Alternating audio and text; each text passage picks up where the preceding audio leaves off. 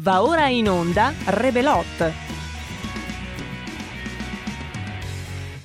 Oh, well, everybody's heard about the bird. The bird, bird, bird. The bird's a winner. Well, a bird,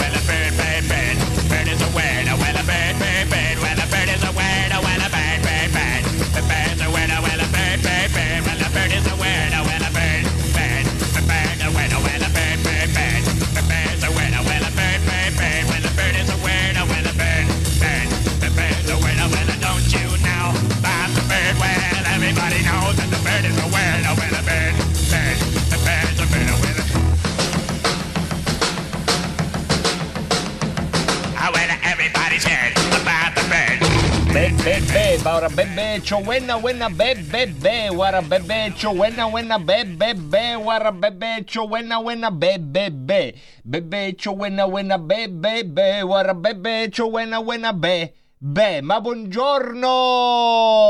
Buongiorno, buongiorno, questo è Rebelozio. Non si chiama Rebelozio, dai, È una sorta di ozio con venature di rebetico, esagerata. con un format ermetico e un conduttore E mimetico. poi? Ma alla parte tecnica c'è un tecnico. E beh, chi ci deve essere? Un tecnico eroico. Vabbè.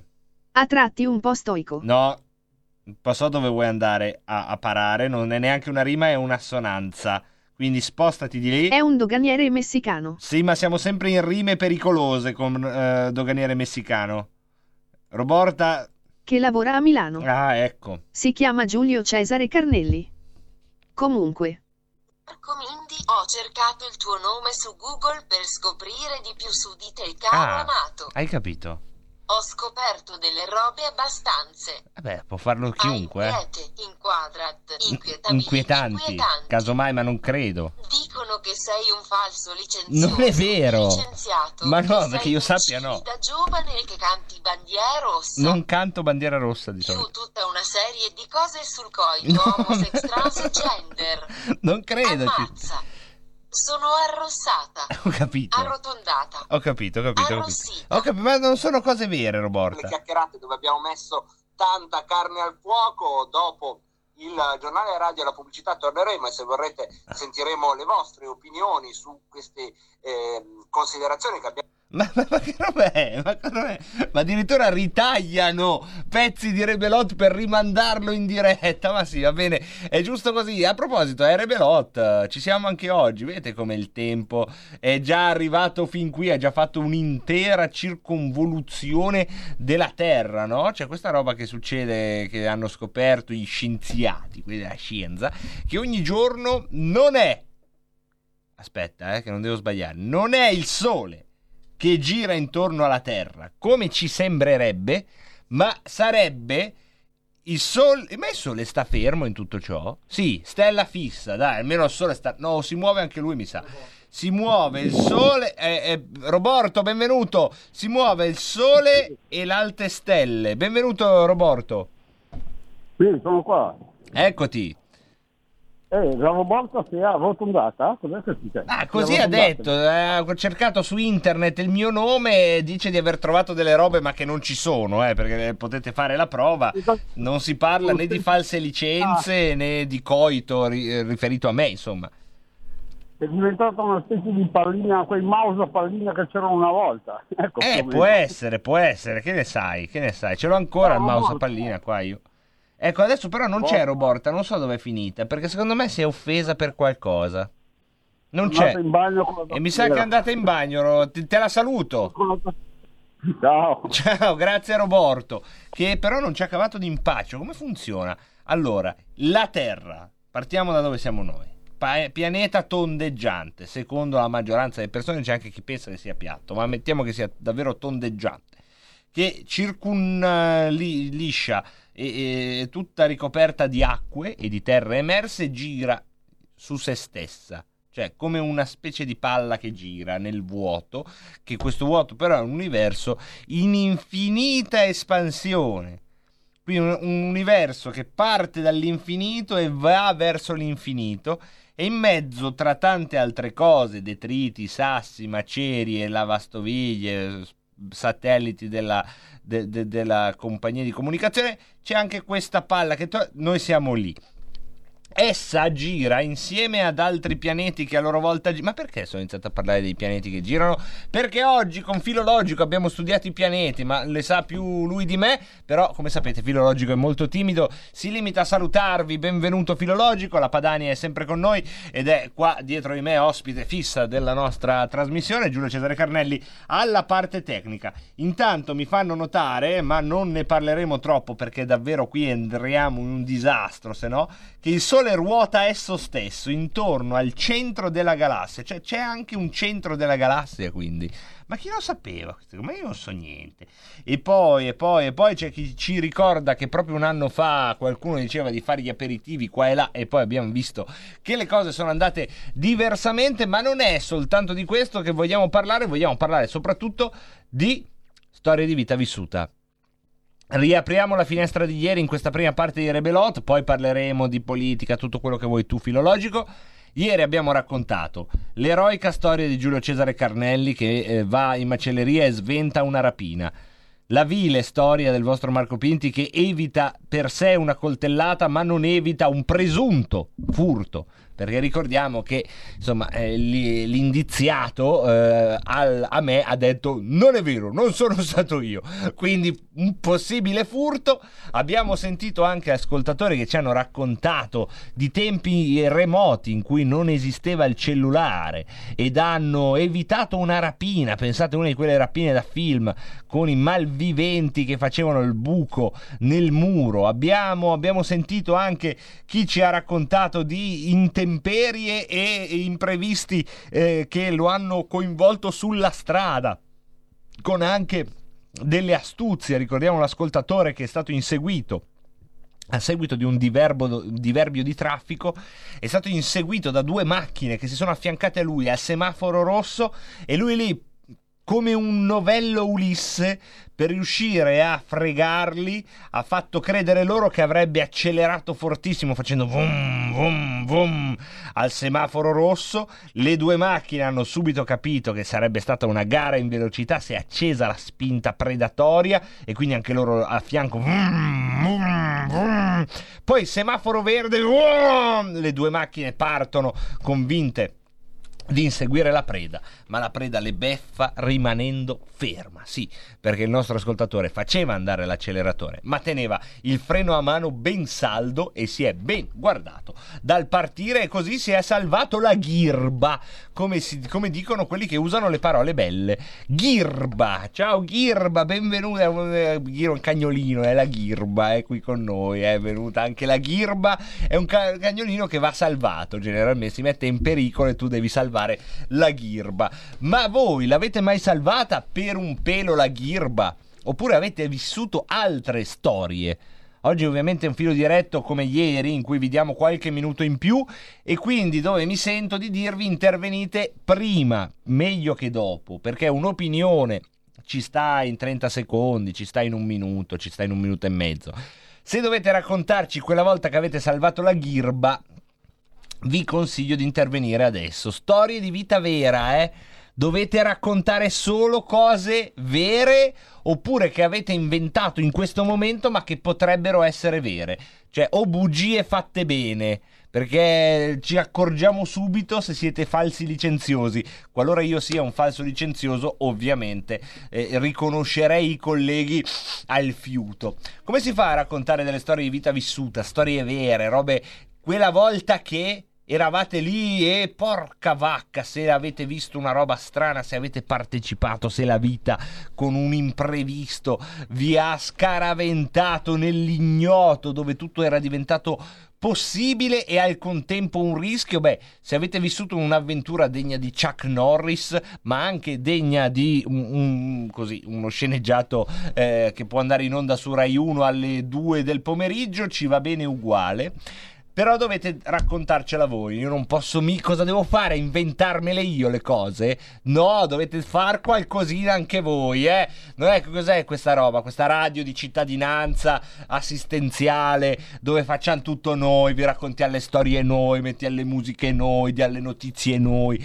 Cos'è? Cos'è? Volete la radio? Dovete partecipare, mettervi in gioco. Personalmente, come si fa?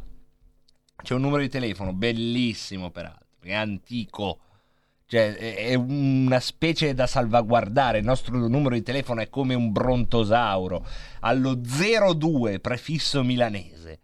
02 66 20 35 29 02 66 20 35 29 potete telefonare vi risponderanno da un telefono fisso, sarete subito in diretta e ci racconterete quella volta che avete salvato la ghirba, a voi o a qualcun altro. Magari non la ghirba, avete sventato un furto, avete subito un furto, avete ah, visto una roba strana, una giraffa eh, piena di, di- di- di capelli che attraversava la- l'autostrada alle 2 del mattino, no- non vi crede nessuno, però è successo davvero. Ebbene, ci potete chiamare allo 02 66 20 35 29 se volete raccontarci qualcosa. eh. Se invece avete avuto e avete delle esistenze proprio di, di piattume, non è mai successo niente, ma proprio mai niente, ma a me niente mai. Vai lì, tac, tac, tac, panettiere, non è mai successo di vedere, mai sentito niente. E allora potete inventarvele.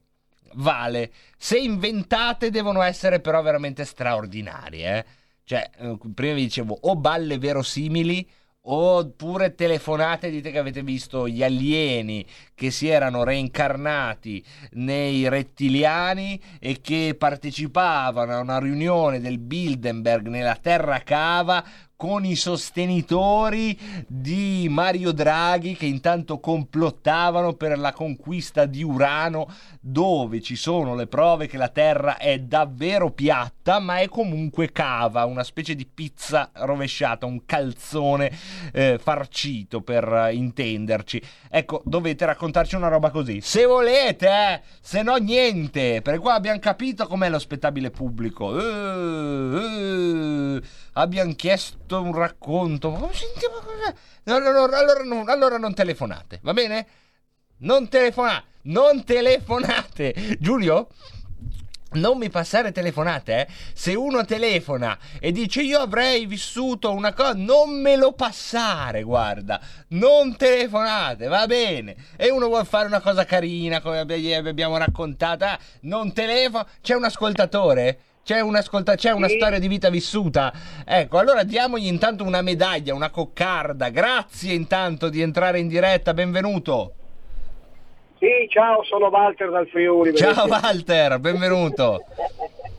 Allora, la mia storia di vita vissuta è quella che sto vivendo con Radio Padania Libera da quando ho conosciuto questa radio. Questa è la storia vissuta. Ok. Sono contento di averti anche come di vederti anche come protagonista, tu e anche altri, ovviamente sempre tra i migliori. comunque, ringrazio, no? Walter. Volevo raccontarvi una piccola storia, Vai. da dirla a tutti. Se voi leggete eh, Primato Nazionale, che è un giornale alternativo al pensiero unico, eh, scoprirete che qui vicino da me, io tra l'altro ci lavoro anche, in Croazia i deputati del Partito Democratico sono stati rifiutati in quanto provocatori. C'è stata una delegazione del Partito Democratico in cui c'era anche quella del Veneto, lì quella bella, che intanto vediamo, Europar- Moretti, che sono stati cacciati e detto guardate da noi non accettiamo i provocatori, tornate a casa vostra. Ecco, mi Beh. sembra una buona notizia. Sì, beh, Walter, poi- dire, perché è una cosa che è sul giornale, quindi è sicuramente... E poi finalmente Peter Gomez, che è un saltimbanco incredibile, ha detto piuttosto che questo schifo meglio le elezioni. Molto, molto. Se ci è arrivato molto. anche lui, dici. Molto. Poi, Walter, non è questo No, il contesto, però, insomma, eh, quello che sta succedendo dalle parti dei Balcani non è che ci faccia una gran figura nessuno in Europa, eh. Comunque la si pensi. Vabbè, guarda, comunque io con, i, con i croati ci lavoro da circa dieci anni e sono persone serissime. Io lavoro in zootecnia e in agricoltura e non ho nulla da dire, quindi bisogna anche stare un po' attenti a quello che ci No, raccontano, ma infatti appunto. io sono anche d'accordissimo, eh, stiamo entrando in un io altro sono- argomento filologico e contento. Sono anche d'accordissimo Ma che io- non si può criminalizzare il io- governo croato o il io- governo io- bosniaco. Allora, io Ma son d'accordissimo su questo. da molti anni sono sempre stati pagatori perfetti e anche addirittura, come dire, ascoltatori sulle nostre biotecnologie Sì, e sì, sì. quant'altro. Quindi ho sempre trovato delle gran persone serie, certo. Evidentemente vengono da un'altra storia. Eh sì, ma poi che Qualche cosa volta devono fare? storicizzare tu che sei, tu come Diana, bisogna cominciare a storicizzare. Anche ieri ho sentito su Regeni eh, c'era Sammy Marini, io sono vicino perché abito vicino a Cervignano del Friuli, quindi Regeni e di Cervignano, ho sentito delle cose che però mi hanno lasciato un po' sconcertato, che per noi qui la storia non è propriamente quella che viene raccontata. Quindi qua ognuno racconta la sua. Io siccome vita vissuta, poi questo è il programma di oggi, io lì ci vivo, conosco le persone, conosco di- sono 10 anni, quindi forse anche 12 che vado avanti e indietro, mai avuto un problema, mai avuto un problema. Certo, saranno duri, saranno precisi, sono No, no, ma poi non è questione di- di-. Sì, sì, ti ringrazio Walter. No, ovviamente poi quello che sta succedendo con le colonne di migranti che ci sono nei Balcani è, è- è sbagliato anche dire che sono dei brutali croati, perché i croati fanno quello che può fare la Croazia con i mezzi che ha la Croazia.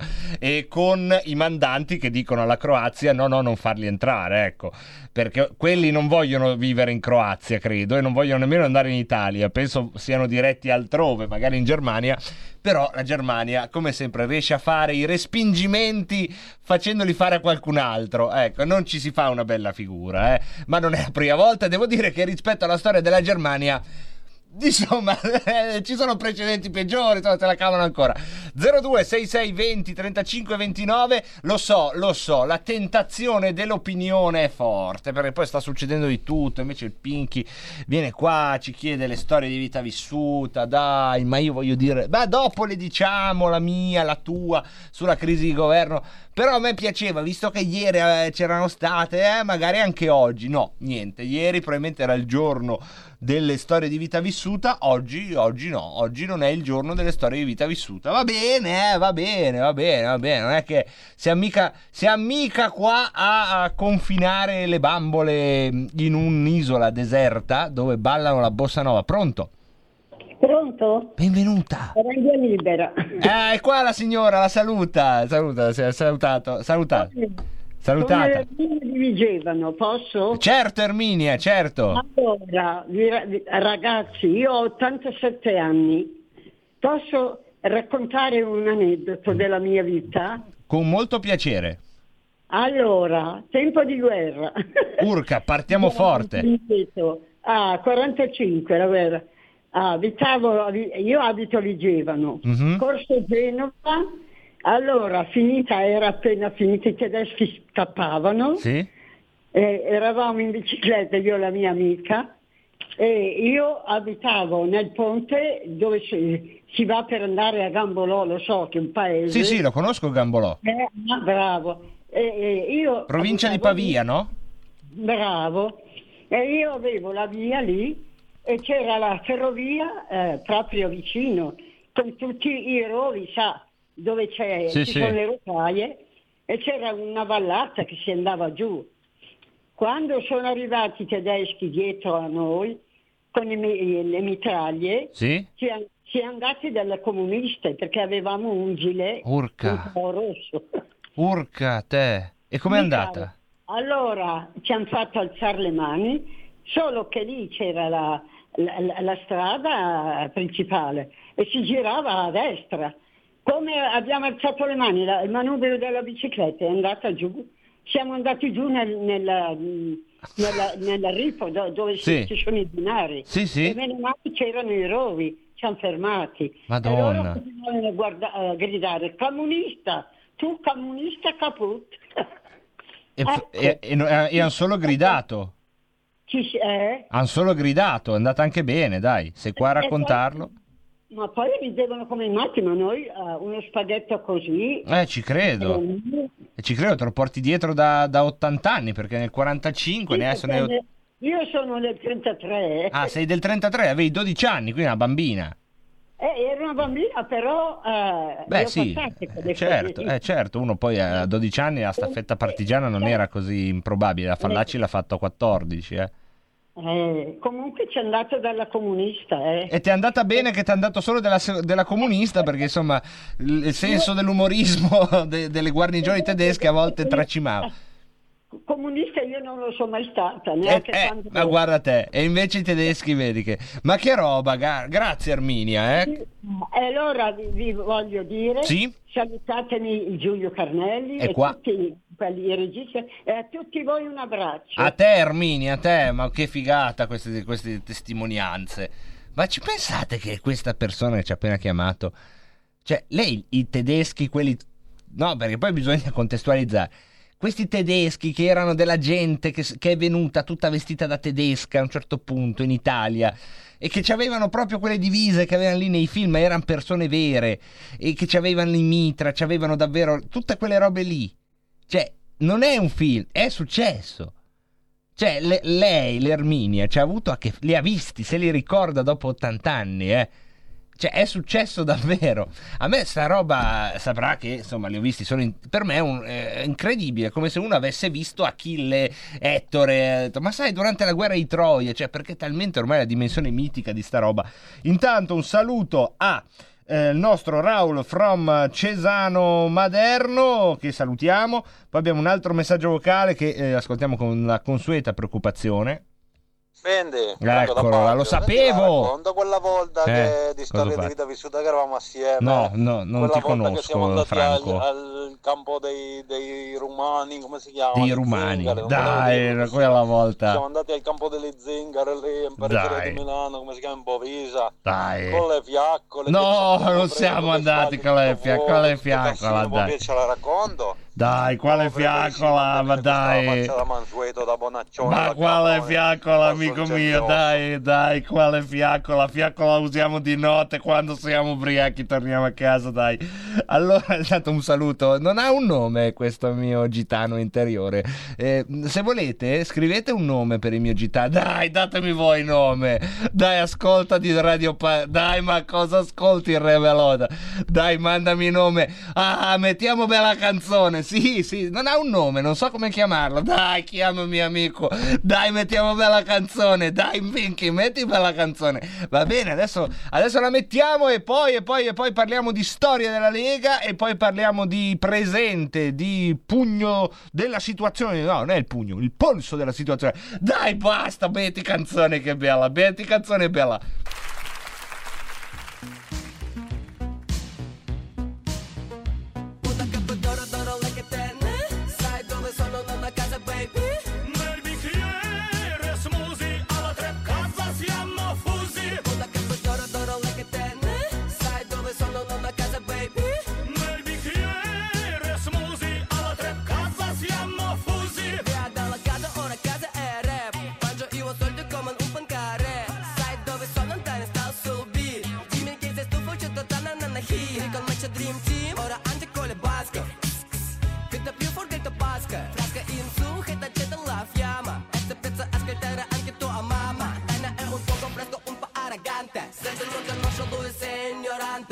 ignorante Una bassa io la voce, mamma ama criminale Detta smusi con le peghe lui, pensa lui Una capo d'oro, d'oro, like te Sai dove sono nonna casa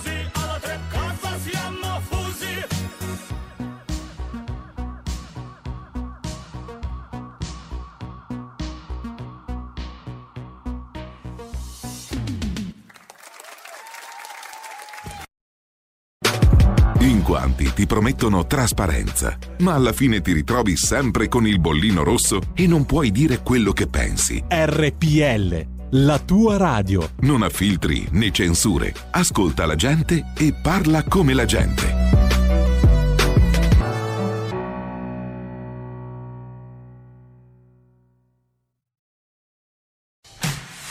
Con te ovunque RPL la tua radio. Scarica l'applicazione per smartphone o tablet dal tuo store o dal sito radiorpl.it. Cosa aspetti?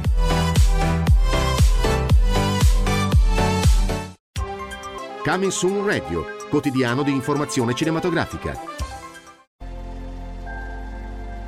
Al cinema viviamo insieme ogni emozione. Pazzesco. Quelle che colorano la vita. Quali sono le cose importanti? Lo sai quali sono. Che fanno brillare gli occhi.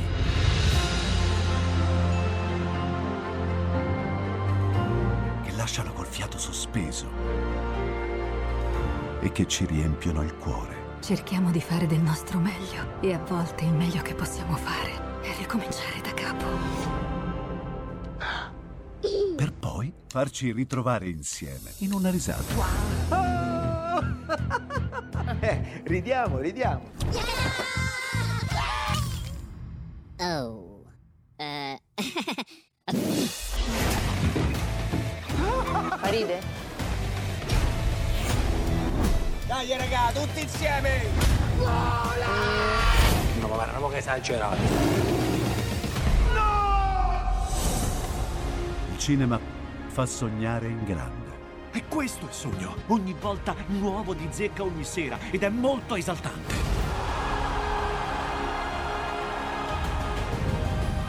Credo che sia stato il più bel momento della mia vita.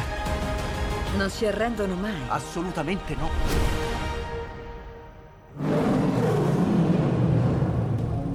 Accade solo al cinema. Ciao ragazzi, ci vediamo al cinema. Scusa. Buongiorno, buongiorno agli ascoltatori di RPL, siamo in diretta dal Palazzo del Quirinale alla Manica Lunga. Tra poco il Presidente della Repubblica ci farà conoscere il nome soprattutto verrà fuori il Presidente del Consiglio. Sapete che in questi giorni c'è stato un grande dibattito, c'è stato molto lavoro e tra poco conosceremo sia il Presidente che la squadra dei ministri che comporranno l'esecutivo dopo la caduta del Conte bis. Ma ecco che si stanno aprendo le porte dello studio alla vetrata del Presidente. Ascoltiamo, ascoltiamo tutti per favore, ascoltiamo. Buongiorno.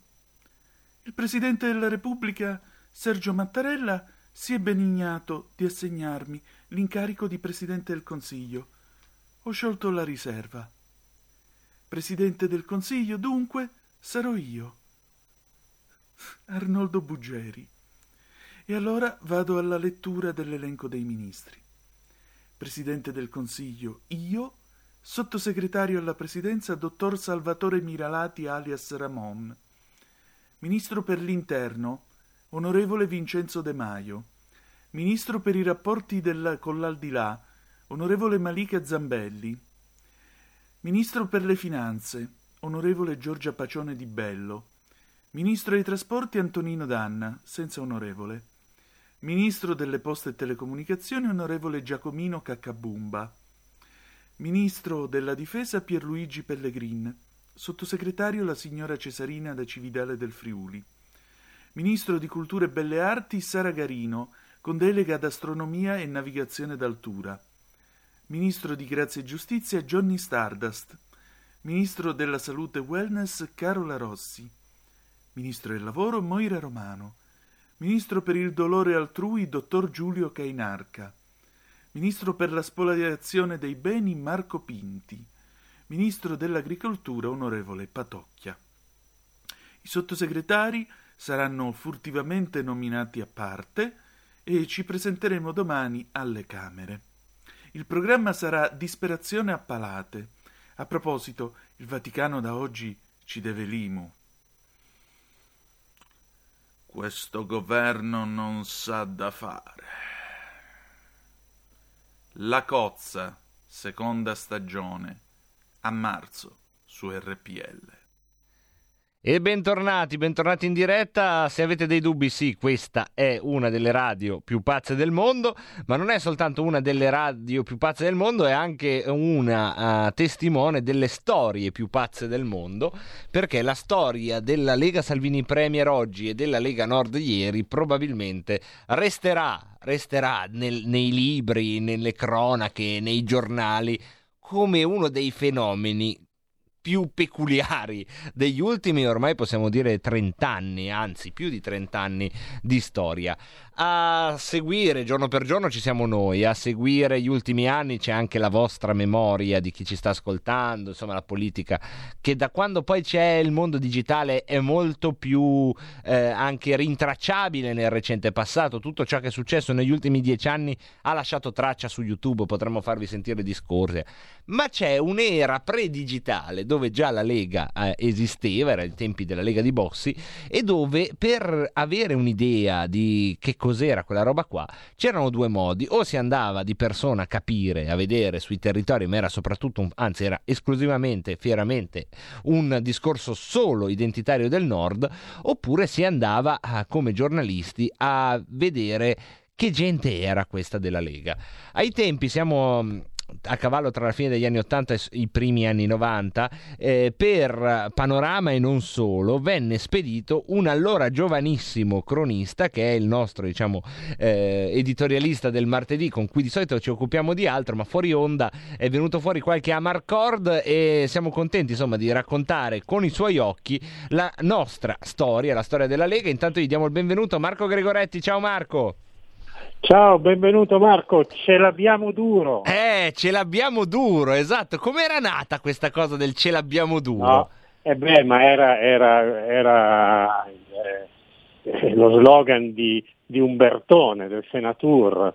Eh, apriva i comizi e durante il comizio e alla fine del comizio c'era questo fantastico, eh, fanta- questo fantastico urlo pronunciato da, da un personaggio che aveva la canottiera bianca più famosa del mondo, con un fisico segnato perché è stato anche campione di full contact e insomma era, aveva, aveva proprio tutte le, le, le, le, caratteristiche più, non so, ma, ma, guarda, ma davvero Tex Wheeler per certi versi, eh, perché poi il Senatur era una persona dotata di un'intelligenza superiore sicuramente, però anche di un, di un modo di vivere eh, che magari a un certo punto su certe cose ha un po' esagerato e, e insomma sappiamo i gossip.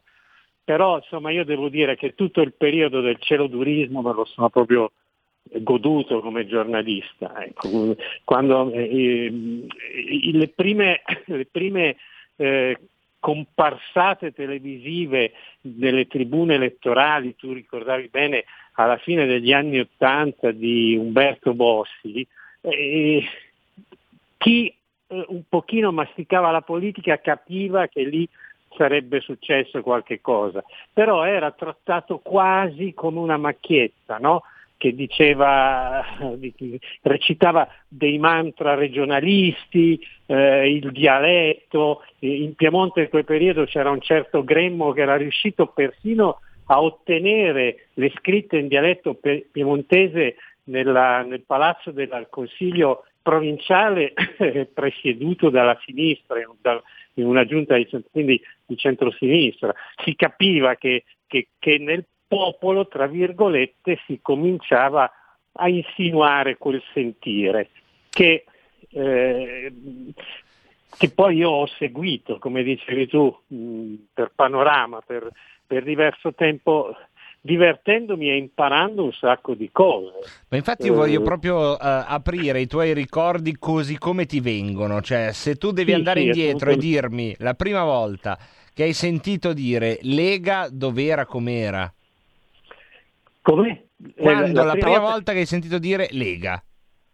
Ah, la prima volta che io ho sentito dire Lega non ero, ero- ero ancora a Torino, non ero ancora venuto, venuto a Milano e eh, la parola Lega la sentii pronunciare da Gremmo e da sua moglie, che non ricordo come si chiama, che non ricordo proprio, che poi dopo eh, fecero una scissione e, e fondarono un altro partito autonomista che si chiamava forse Autonomia Sì, Piemontese. poi ovviamente anche c'è stata tutta questa storia. A proposito, Roberto Gremmo che è ancora in giro, magari eh, ci sta ascoltando, non sarebbe raro e lo, lo salutiamo, sta facendo anche degli studi storici interessanti sull'autonomismo. sì? sì, sì, è ancora in giro, mi è capitato di sentire delle sue conferenze.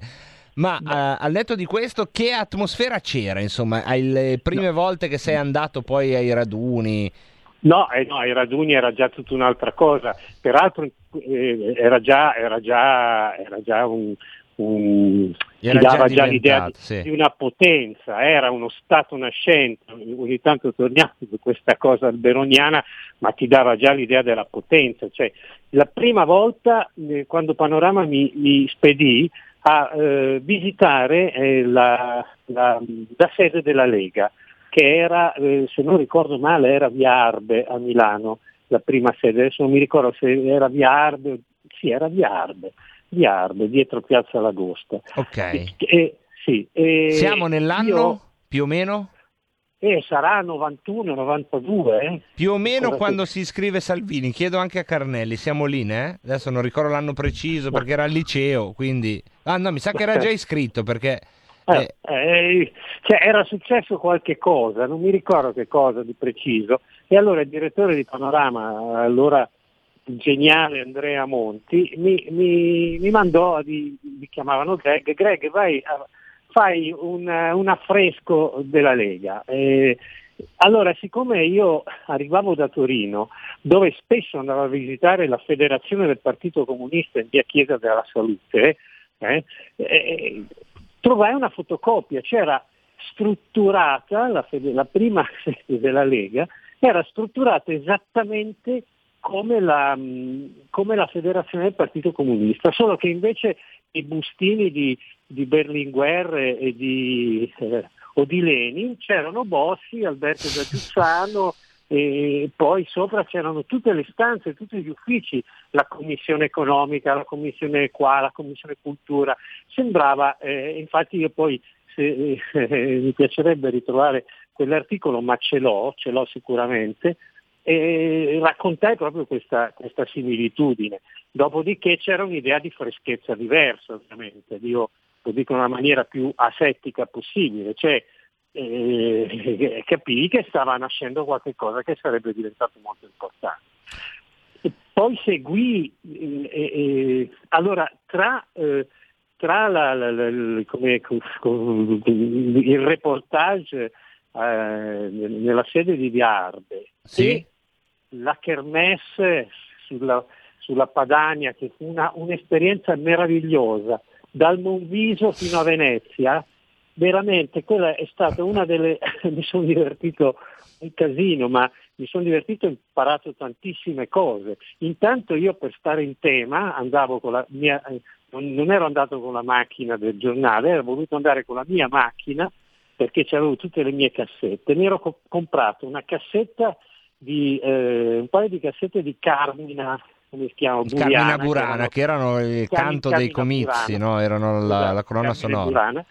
Esatto, e poi ne avevo comprata una lì e, e c'era questa cassetta di Carmina Burana interrotta ogni tanto dall'urlo di Bossi, cioè in mezzo alla musica improvvisamente questo messaggione subliminale che urlava ce l'abbiamo duro! Pazzesco. e poi, e poi ricominciava, guarda era una roba di un, di- di un avanzato dal punto di vista della comunicazione mediatica straordinaria, poi insomma c'erano Sì, è vero, c'è ancora- anche questo elemento, eh, che eh, adesso a noi sembra di parlare della, della preistoria, però la- l'audiocassetta, mi ricordo anche delle videocassette distribuite alle comunali di Milano che portarono Formentini a vincere Sì, e dal punto certo. di vista di allora erano come adesso la più raffinata applicazione digitale.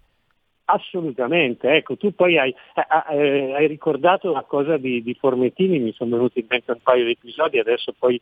eh, Sì, sì, vai io tu a ruota libera Marco, perché eh, insomma tutte quelle che hai visto non ci basterebbero tre puntate, quindi...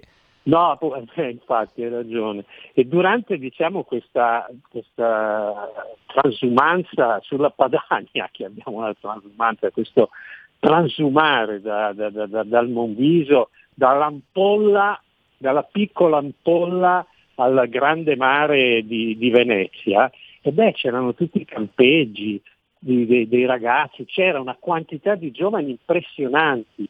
E io parlavo con loro, io una notte dormito in una tenda perché e la cosa che mi colpì era l'origine quasi totale, diciamo, eh, politica di questi ragazzi arrivavano quasi tutti dalla sinistra, ma dalla sinistra extraparlamentare, cioè io avevo parlato con dei ragazzi che erano stati gruppi extraparlamentari di sinistra, poi c'era un sacco di gente che se ne, se n'era andata dal, dal PC e che, n'ha- e- e che era stata colpita da, questa, eh, da questo linguaggio popolare, perché poi dopo non è che oggi nei quartieri popolari di Torino di, di- di tradizione rossa stia succedendo un'altra cosa, sta vincendo, vince la Lega. No? Sì. Eh, nelle prime elezioni utili vinse la Lega a, a- in, eh, a Fiat Mirafiori, no? vinse, vinse la destra con, la- con- con una presenza di della Lega fortissima perché si attaccava, si attaccava al popolo già allora, questo eh, va, va assolutamente riconosciuto. Eh, Ecco, quindi questo è un po' il, diciamo, l'humus che avevi, mm, che avevi intercettato quella prima volta. Ho fatto il riferimento a Salvini perché essendo la prima sede di Milano, gli anni sono più o meno questi. Ci sono tanti giovani, lui ho controllato aveva 18 anni, quindi era iscritto proprio in quell'anno lì e- o in quegli anni lì e può essere che tu senza saperlo in quella sala cioè, sarebbe stato quello che poi vent'anni dopo, anzi trent'anni dopo, sarebbe diventato insomma il principale leader del Ma- centrodestra. Ah, Io l'ho conosciuto una volta, Salvini non si ricorderà sicuramente, ero già, in un, ero già in un altro giornale, lui era consigliere comunale, non mi ricordo per quale motivo, mio collega di eh, Milano Finanza che si occupava di, di economia, eh, su una questione di cui mi stavo occupando mi ha detto guarda forse ti può raccontare qualche cosa Matteo Salvini, eh, consigliere comunale Matteo Salvini, io parlai con lui lì a Palazzo Marino un'oretta, non mi ricordo, eh, però ebbi la sensazione di avere un fulmine davanti, Sì. eh, porca vacca, cioè di quelli che ti rispondono prima che tu gli faccia la domanda. no? Mm. Beh, detto questo, a un certo punto eh, io un giorno ero in eh, redazione e passa a trovarmi per dirti che cos'era la Lega in quegli anni, che cosa Sì. rappresentava anche per il mondo della cultura. Passa a trovarmi un- un- uno dei miei più cari amici che era, secondo me, è stato eh, forse lo, lo- lo scrittore più, più, eh, più, come posso dire, interessante degli anni 90 mh, e poi purtroppo è morto molto giovane di una grave malattia, aveva 50 anni, ma era veramente una specie di Balzac, Era un- si chiamava Alessandro Gennari, era stato il confidente di Pasolini, di Moravia, aveva una testa. Che faceva eh, lo psicanalista, scusa. Che faceva anche lo psicanalista. Che ha sì. scritto l'unico romanzo di Fabrizio De André con Fabrizio De André. Sì, esatto, ed era forse il più caro amico di Fabrizio De André. Un destino ridicolo, un bellissimo romanzo, Sì, così buttato lì. Esatto, poi ha scritto Le ragioni del sangue, che è stato un romanzo sulle, sulle stragi, eh, sulle stragi rosse nel triangolo della morte in, in Emilia Romagna. No? Eh, lui venne da me e mi disse guarda Marco, sono stato incaricato dalla Lega eh, di chiedere a un po' di gente, diciamo eh, giornalisti, intellettuali, eccetera, chi vedreste bene come assessore alla cultura. Sì. Stava formando la giunta Formentini. Io ero- fre- avevo delle frequentazioni quotidiane con Filippo Daverio e gli dissi guarda senza dubbio Filippo Daverio secondo me. Sì. no? e, e lui riscosse E poi fu un molto. grande sodalizio quello tra la Lega e Filippo Daverio ai tempi, Eh, giunta sì, Formentini. eh, sì. E però eh, Filippo Daverio, cioè la prima cosa che fece come assessore, organizzò con Laura Betti una mostra su Pasolini. Io mi incazzai, cioè gli dissi, ma scusami, ma, ma ancora Pasolini, con tutto il rispetto, ci mancherebbe altro, però magari no, e avevamo avuto una, una discussione. Ma, eh, Beh, poi infatti anche i suoi rapporti con la Lega, insomma, per Filippo Da- ma con la politica, insomma, Filippo Davvero è, uno di quei, è stato uno di quei personaggi che poi non si possono imbrigliare nelle logiche No, ah, di un bravo, partito. Cioè, eh, io penso sempre che quando c'è un intellettuale che ha a che fare con la politica, chiamato dalla politica, e poi è la politica che si dimostra inadeguata, no? È successo a Battiato Sì, quando ha fatto... Cioè, se tu fai la scelta di prendere un personaggio come eh, assessore alla cultura, poi devi lasciare essere quello che è. Non puoi pensare che, che- esatto, non puoi pensare che sia nei ranghi. Sì. Però insomma quello, quello era la Lega in quel momento, cioè a- ogni 3x2 arrivava qualcuno e diceva ma cosa ne pensi della rivoluzione del traffico? Co-" cioè, e poi c'era, forse c'era ancora Gianfranco Miglio, quindi eh, e c'era come si chiama quell'economista che forse ha fatto anche il ministro, Orca che finisce Conini e io non mi ricordo Pagliarini. mai. Pagliarini, eh, Che Pagliarini salutiamo, è ancora in giro anche lui, insomma. è, è- è una testona Pagliarini. Sì, sì, assolutamente. no? Eh, E poi c'era, c'era il mondo economico, c'era il mondo economico, cioè io ricordo i rapporti che c'erano tra Bossi e la famiglia Agnelli e Peppino Turani. Peppino Turani era tra i suoi suggeritori. Eh, Ecco, per chi che- non sapesse, ad esempio io, ma per mia colpa, chi è Peppino Turani, come ce lo descrivi in un... Peppino Turani è stato per tanti anni il capo dell'economia di Repubblica, è stato un, eh, uno dei più importanti giornalisti economici italiani, eh, aveva poi fondato un giornale che si chiamava Uomini e Business, eh, che ha avuto nel mondo economico una certa... eh, ed è morto recentemente, morto recentemente ed era, ed era ed era molto vicino anche lui a, a un pezzo della famiglia Agnelli, però era un giornalista economico, eh, anche se poi fu sospettato nel periodo dei, eh, quando c'era stato l'insider trading, eccetera, insieme ad altri, di aver fatto qualche pasticcio, ma lì lo facevano tutti i giornalisti economici, nessuno escluso, e comunque insomma era ritenuto, è ancora oggi ritenuto uno dei principali giornalisti economici italiani. E si diceva anche che l'Umbertone fosse l'amante di Delfina Rattazzi. Delfina Rattazzi è la figlia di Susanna Agnelli, cioè la nipote dell'avvocato. Allora io ricordo che scrissi un, un articolo che diventò un tormentone che si intitolava Un rutto vi seppellirà e, ra- e raccontavo di questa cena a casa di Delfina Rattazzi, perché avevo una fonte ovviamente, che ancora adesso si chiedono chi sia perché era scoppiato un bordello. Io avevo pubblicato su Panorama la piantina del tavolo, no? Sì. mettendo tutti, qui c'era seduto questo, qui c'era seduto questo, qui c'era seduto l'Umberto, qui c'era seduto... E durante questa cena si narra, ovviamente qui erano tutte signore e signori di, di una certa upper class, no? Sì. Nel mondo economico e non solo economico, e si narra che appunto Umberto Bossi eh, si rivolgesse alla, a Delfina Rattazzi dicendo dai amante passami il vino, no? ecco. Questo è tutto scritto, eh, quindi non è che adesso... Però ecco, eh, mh, c'era un po' questa cosa, mi è stata tramandata, ti chiedo se è vera, che da una parte c'era una demonizzazione del, del leghismo come qualcosa di, di rozzo, di... Certo, sì. dall'altra però c'era anche un'attrazione fatale, cioè di capire questi da dove Certo. venivano, insomma eh, i salotti in realtà se li contendevano i leghisti, no? Certo che si contendevano, perché erano forse anche un pochettino più intelligenti dei salotti di oggi, perché eh, eh, comunque, comunque anche per ragioni economiche, per ragioni di opportunità o di opportunismo, la classe dominante continuava, a- aveva ancora un canale aperto con, tra virgolette, il popolo. Oggi lo ha chiuso definitivamente, per cui eh, difficilmente no, eh, eh, eh, Salvini per parlare con Liliana Segre deve andarci di nascosti, no? Ecco. Sì, c'è, Eh, c'è un eh, cambiamento, no? Delle...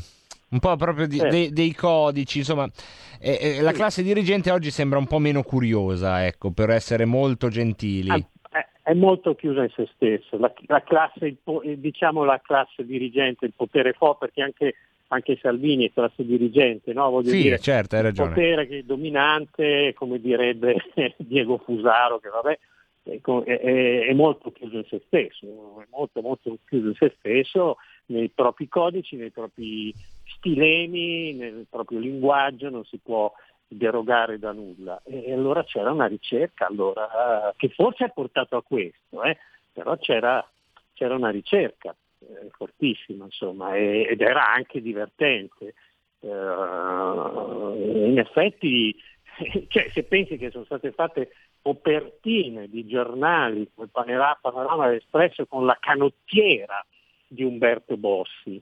È Come- stato esatto, un evento pop che ha agitato, ricordiamo, un immaginario che poi era quello che veniva dalla Prima Repubblica, dove il politico era molto compassato nella forma.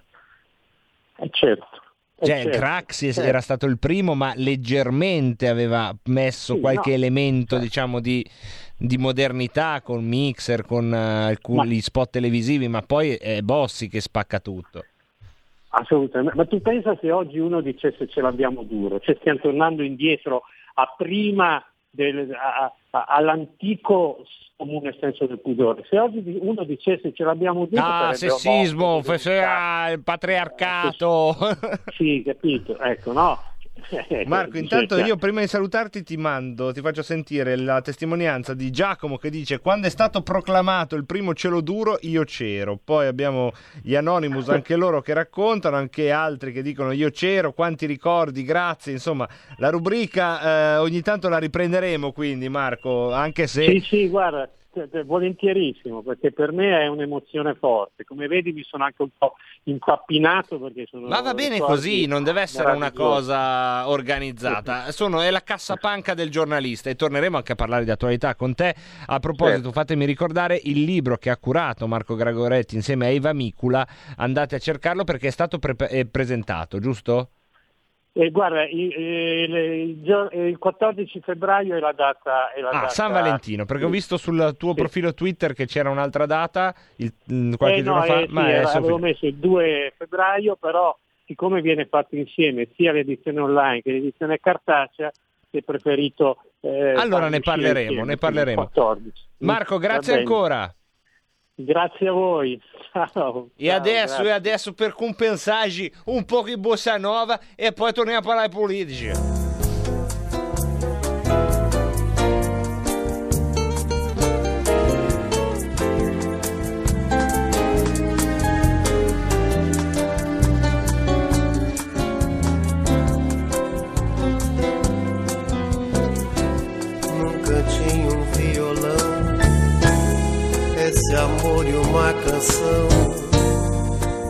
Fazer feliz a quem se ama.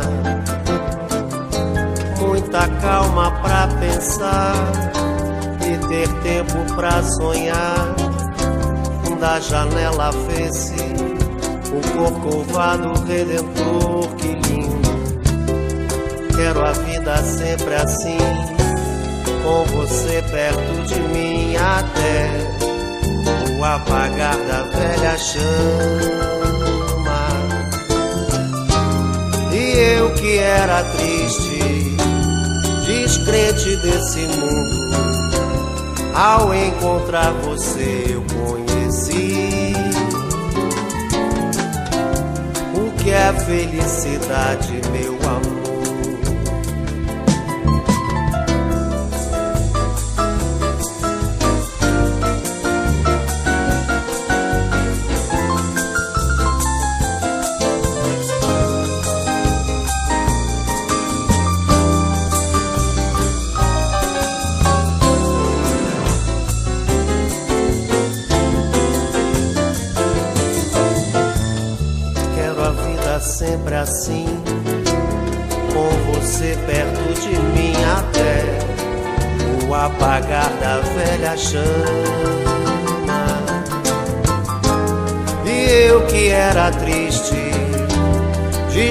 descrente desse mundo, ao encontrar você eu conheci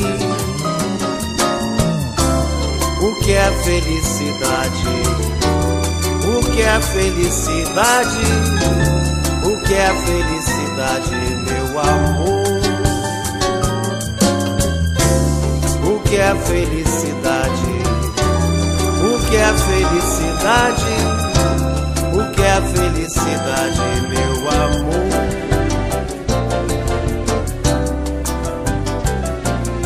Meu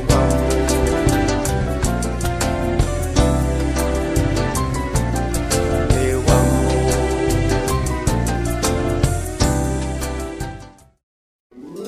Stai ascoltando RPL. la tua voce libera, senza filtri né censura. La tua radio. La radio si modifica, semplifica, da plus la musica purifica. Dove vuoi, dove vuoi, con chi vuoi, rilassati e vai. La digital radio non ti molla mai. Mi abbandono in questo viaggio, digitalizzo la frequenza con il suono che è uno spasso. Se penso a prima non ci credo, yo. Da plus è la svolta, qui lo dico e qui lo spiego. Digital Radio. Il suono perfetto. Dub Plus. Anche RPL, la tua radio, è in Digital Radio. Porta con te ovunque RPL la tua radio. Scarica l'applicazione per smartphone o tablet dal tuo store o dal sito radiorpl.it. Cosa aspetti? Continuo a pensare che il Movimento 5 Stelle sia composto da persone incompetenti, incapaci che ci hanno portato dove siamo oggi. Allora io tra trovarmi Salvini Premier per i prossimi cinque anni, che può decidere il prossimo Presidente della Repubblica, che può decidere i vertici delle forze armate, che potrebbe avere addirittura i numeri per cambiare da solo la Costituzione, preferisco cercare una soluzione diversa che consegnare il Paese alla destra per i prossimi cinque anni, lo dico sinceramente.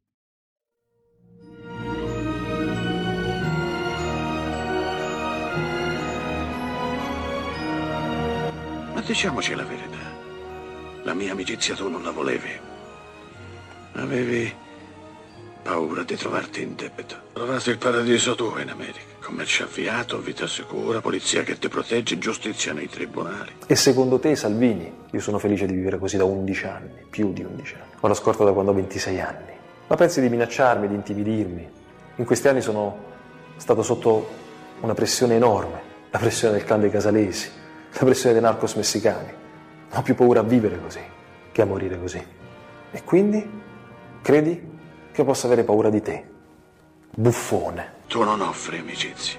Che ti feci mai per meritare questa mancanza di rispetto? Se venivi da me in amicizia, e se per questo un onest'uomo come te, se trovasse dei nemici, quelli diventerebbero nemici miei e avrebbero paura di te. Mi volete, amico? E fu così che il pedagogo del pensiero unico politicamente corretto, Roberto Saviano, si adirò e perse le staffe. Roberto Saviano è l'intellettuale di punta del pensiero unico dominante, colui il quale viene reclamizzato a reti unificate come le saponette o i deodoranti, di modo che le plebi in balia della globalizzazione, pauperizzate e rifeudalizzate, accettino silenziosamente le proprie catene acquistando quotidianamente la merce mediatica che viene loro spacciata. Il sottoscritto si è permesso di eh, infrangere il dogma politicamente corretto mostrando come l'apologetica dell'immigrazione di massa condotta dal signor Saviano nulla abbia di eh, diciamo così di umanitario e di buonista in realtà sia per così dire la glorificazione delle deportazioni di massa che dei migranti fanno i, i signori del turbocapitalismo sorosiano e mondializzato il signor Saviano si è infuriato dal suo sontuoso attico di Nuova York e ha tuonato cinguettando in maniera furente liquidando come cazzate, sic, questo è il turpiloquio a cui ricorre il garbato mondialista di Nuova York ormai,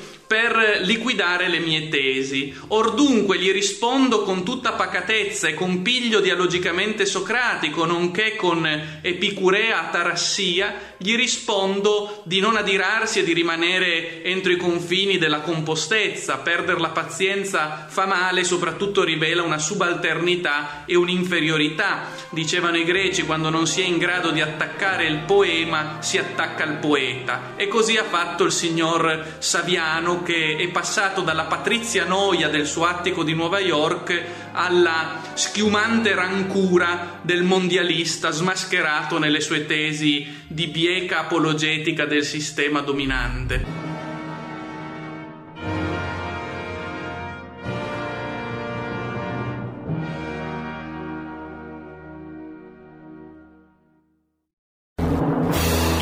Di Tarkus, Gabriele Manzini e Sandro Roda in un viaggio attraverso la storia della musica progressive dalla nascita alle nuove contaminazioni. Ogni sabato dalle 21.30. Solo su RPL, la tua radio. Onda, no? C'è Risso già in onda con noi? Fa niente, anche se ci fosse il Papa. Fuori onda! Ha chiamato una signora dalla Val d'Aosta! Dalla Val d'Aosta, signori! È tutto vero! Ha chiamato, lo so, era fuori onda, lo so, non posso dimostrarlo, lo so, ma io l'ho sentita e come dice Ferretti, io per me lo so e quindi vale, vale, vale, vale una sigla doppia, vale, vale, vale, vale, vale, vale, vale!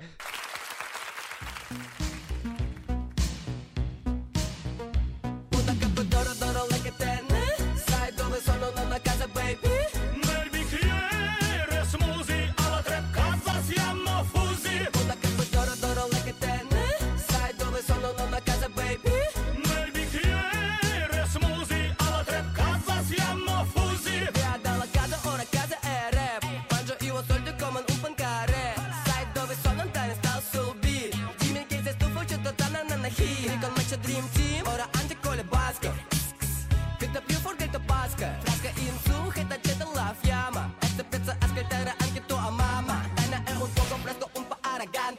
Arrogante Sente il che non lui sei ignorante Non abbassa io la voce, mamma I'm a criminal Verta smoothie, poi le perché lui pensa lui Una capa d'oro, d'oro, le che tenne Sai dove sono nonna casa, baby?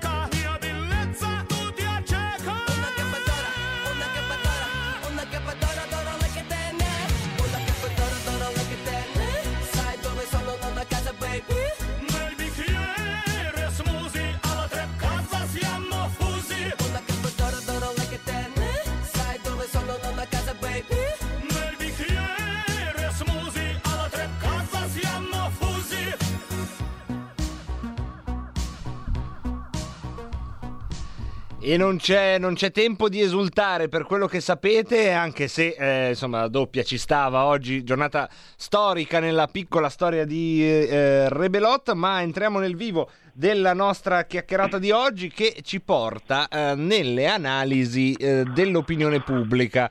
Questa arte che per molto tempo è stata un'arte, diciamo, dedicata più che altro alla politica, in tempi di emergenza diventa un tentativo di capire ciò che ci sembra così insondabile, cioè lo stato d'animo del paese. Ci si sta dedicando in realtà da una vita e eh, non solo dal Covid, ma eh, anche e molto con il Covid. Un amico della nostra trasmissione, siamo contenti che sia in onda con noi ed è Enzo Risso che è il direttore scientifico di Ipsos, nonché docente di teoria e analisi dell'audience all'Università La Sapienza di Roma. Benvenuto Risso.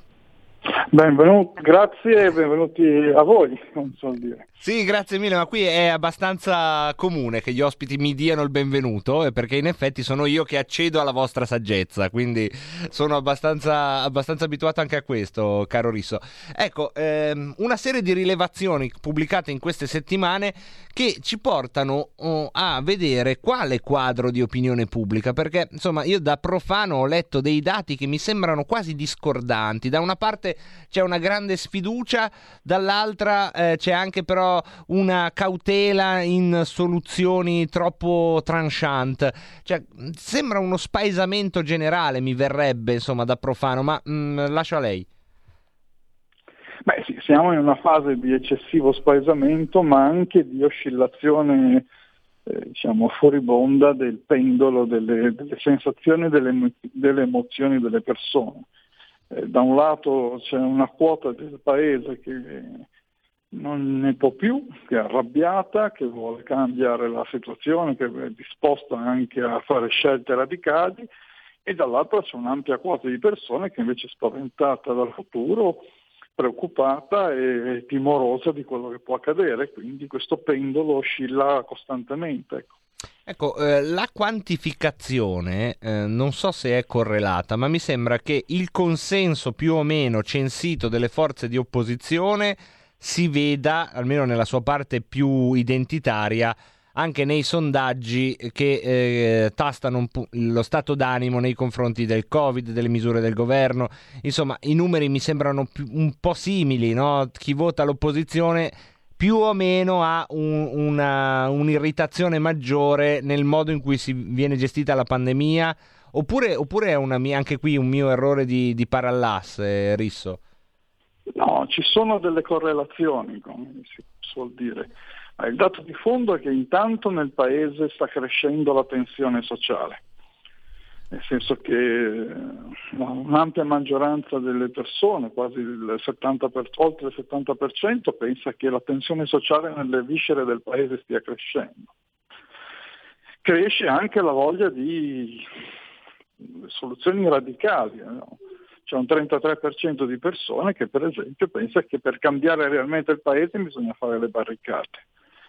Allo stesso tempo eh, c'è una quota di persone più legata a quanti pensano, a quanti sostengono questo governo che invece cercano di eh, gettare acqua sul fuoco e di calmierare la situazione. Però la situazione è estremamente fluida, non è che non resta così e soprattutto abbiamo una scadenza preoccupante che è quella quando finiranno le misure di emergenza e si potranno riaprire i licenziamenti, bisogna vedere che cosa succederà. Lì è la vera prova del fuoco per tutti. Ecco, una prova del fuoco che eh, ci disegna in modo molto più drammatico del passato la famosa frattura tra garantiti e non garantiti. E fin qui mi sembra che l'analisi ci porti. Quello che c'è da capire è la politica, maggioranza, opposizione, nuovi movimenti, riuscirà a incanalare, a trasformare queste fratture in un dibattito democratico oppure ci, sarà, ci saranno altri scenari, insomma, più magari di entropia, più un Big Bang? Cosa dobbiamo aspettarci da questa correlazione società-politica dove eh, una, una, uno specchio ci deve essere? Funzionerà quello attuale? Mm, scopriremo nuovi partiti, nuovi movimenti, nuove idee, nuove forme? Beh, sicuramente la politica ha in mano in questa fase soprattutto il pallino delle scelte eh, una politica che sarà lungimirante, che saprà definire oggi nuovi strumenti per eh, affrontare il rischio che c'è alla, alla, fine di marzo, insomma, quando sarà la data di cui terminerà il divieto dei licenziamenti, affrontare eh, ascoltando le esigenze delle imprese, ma allo stesso tempo non creando eh, sconquasti sociali, è una scelta che è in mano oggi e si può fare oggi, cioè con nuovi stru- strumenti di ammortizzatori sociali, con nuovi incentivi per la nascita di nuove imprese, con il sostegno a un percorso lungo di reinserimento dei lavoratori espulsi del processo produttivo, cioè sono, bisogna mettere in piedi un ventaglio di strumenti e interventi in grado di sostenere le imprese, da un lato,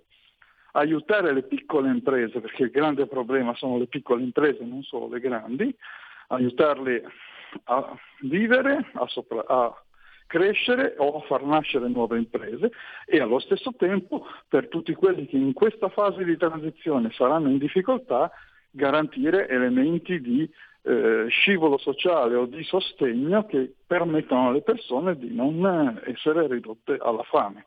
Questo è il vero problema.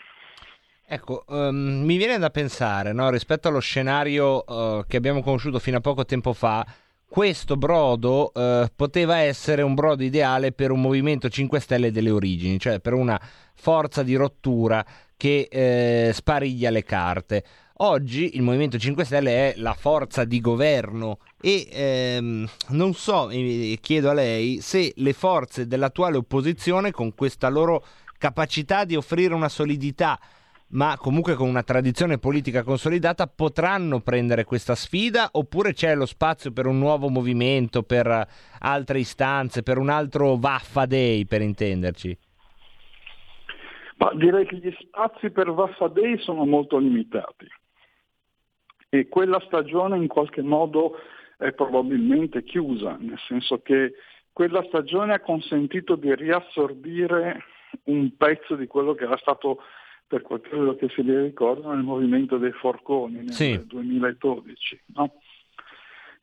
Quel tipo di spinta è stata riassorbita. Adesso il rischio è che si apra una nuova spinta. Chi è al governo ha gli strumenti per eh, pianificare una- un percorso. Chi è all'opposizione ha allo stesso tempo gli strumenti per mostrare di avere le idee, di avere gli uomini e di avere soprattutto la voglia di gestire quel tipo di, di contraddizione.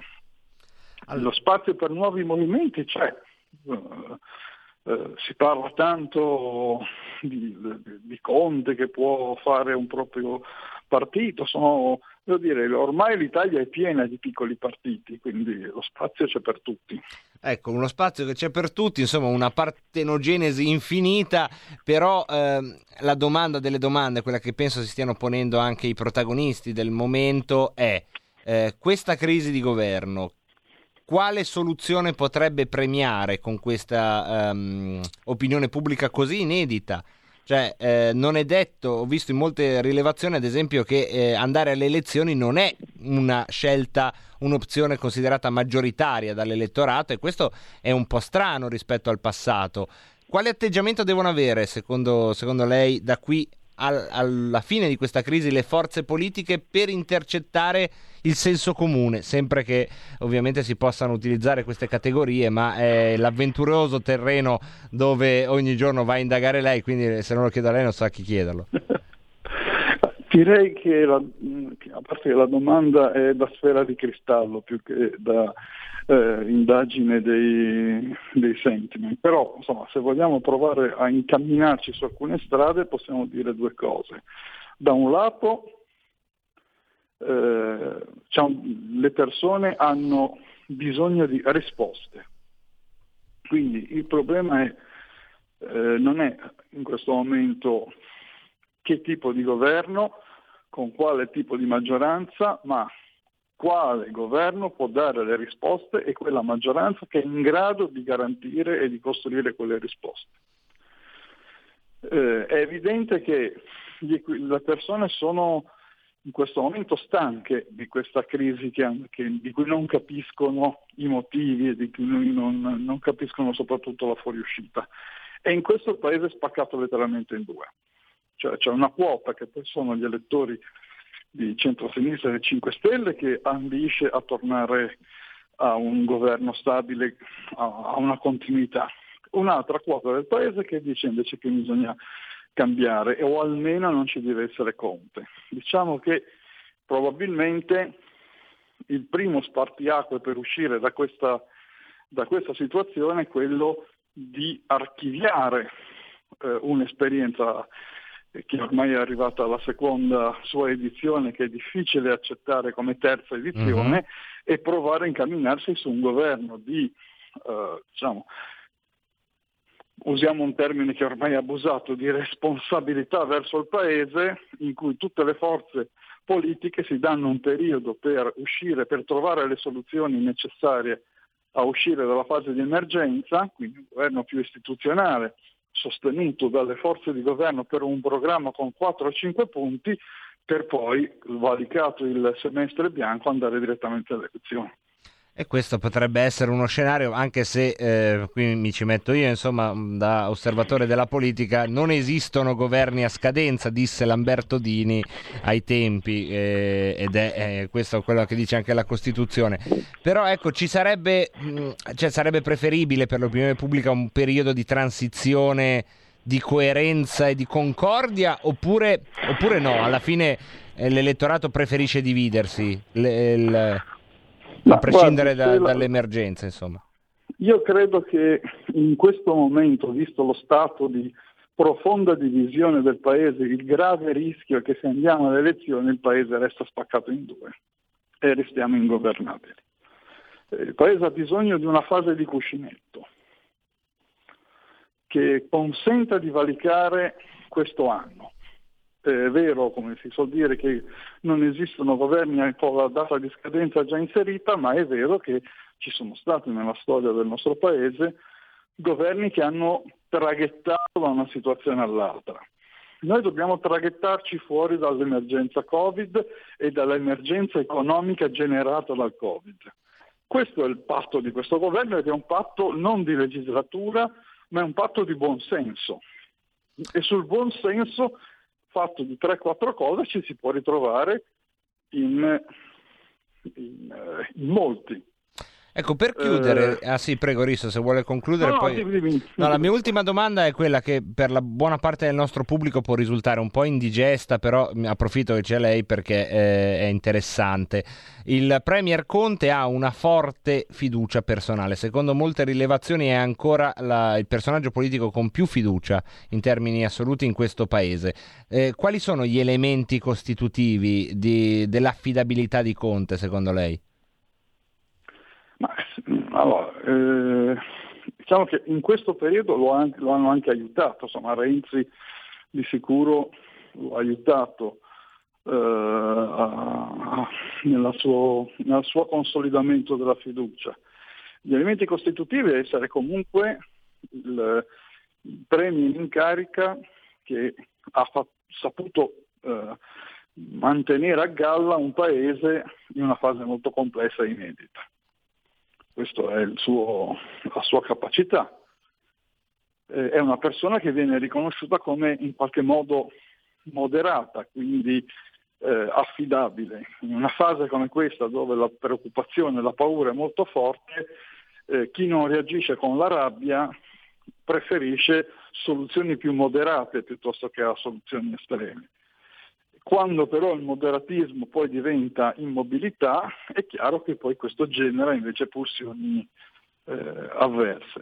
È vero che Conte è il leader in cui c'è maggior fiducia nel paese, ma è anche vero che ci sono altre figure in cui il paese ha fiducia, altri leader politici che comunque hanno una fiducia che è intorno al 30%, tra questi Salvini, eh, per cui in realtà voglio dire ci sono altre energie nel paese che possono essere usate e giocate in questa partita, che non è una partita allo sfascio, ma è una partita alla rigenerazione.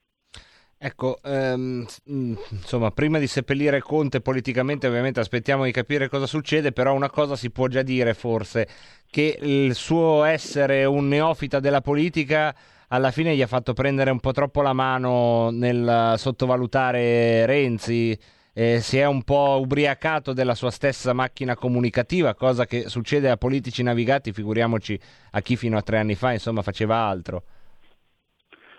Sì, io direi che in questo momento il vero tema è che eh, questo governo si trova di fronte a scelte eh, che hanno bisogno di un alto livello di capacità di mediazione, di capacità di mediaz- di- anche di progettazione politica.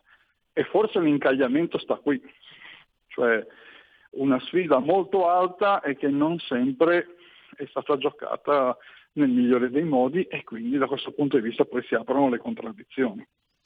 E qui direi che abbiamo fatto un bel quadro e ringrazio Enzo Risso per questa chiacchierata, davvero, come sempre. Grazie mille, eh, Risso. Grazie a voi, arrivederci. E insomma con Enzo Risso abbiamo fatto un giro anche in quelli che sono i sondaggi, insomma in quelle che sono le parole degli esperti, no? Eh, noi non è che diffidiamo degli esperti, infatti ci piace sentirli. Nel caso di Risso eh, sono quelli che fanno questi viaggi negli abissi dell'opinione pubblica, domande su domande, telefonate, migliaia di persone, che poi non lo ricordiamo mai per non rubare tempo mentre lo abbiamo in diretta, ma quando c'è un sondaggista serio ci sono centinaia di telefonate al giorno che vengono fatte e non solo, eh. Eh, mi, insomma mi sono un po' informato anche su come, come lavorano i- quelli seri, fanno tutta una serie, ci sono degli algoritmi eh, che guardano i, mm, il- i messaggi su Facebook, i trend, c'è tutto un- tutta una roba pazzesca che permette di avere una vaga idea di forse che cosa sta succedendo e noi siamo contenti di avervi fatto sentire questo contributo anche perché Risso è uno di quelli che per primo insomma mette sempre le mani avanti no? quando si fa una domanda a un sondaggista se voi guardate la televisione molto spesso è una mia idea, ma penso che trovi rispondenza anche tra, ah, tra alcuni di voi. Ecco, ci sono dei sondaggisti che parlano in nome del paese. Non so se vi capita, non faccio nomi, però proprio, ma qual è il sentimento degli italiani? Gli italiani non ne possono più, dice uno lì che non ha mai visto. Ecco, io di Risso, se posso, apprezzo proprio questa sua serietà scientifica unita a un possibilismo che per primo, insomma, dopo tutto il suo lavoro, comunque fa capire che stiamo parlando di un materiale affascinante perché sono le opinioni delle persone, ma al contempo fortemente magmatico e instabile. Starete pensando che io la tiro lunga per arrivare alle 18 facendo tutto uno sprologo? No! Ma che gente siete lì a pensare che uno la tira lunga perché ha sbagliato la scala? Ma no! Avevo piacere di dirvi delle. Ma che pubblico che siete! Ma eh, tutti lì che gnignetti. Allora, due messaggi vocali, va. Uno è Manzuan. Manzuan. Pinti, la prima sede della Lega era in piazza Massali. Dopo si è trasferita in Viale Arbe, angolo via Bastia. C'era un palazzo e aveva lì. Dopodiché si è trasferita in via Bellerio. Grazie. Manzuan. Grazie Manzuan. Un altro messaggio vocale di quelli che mandiamo con un certo timore.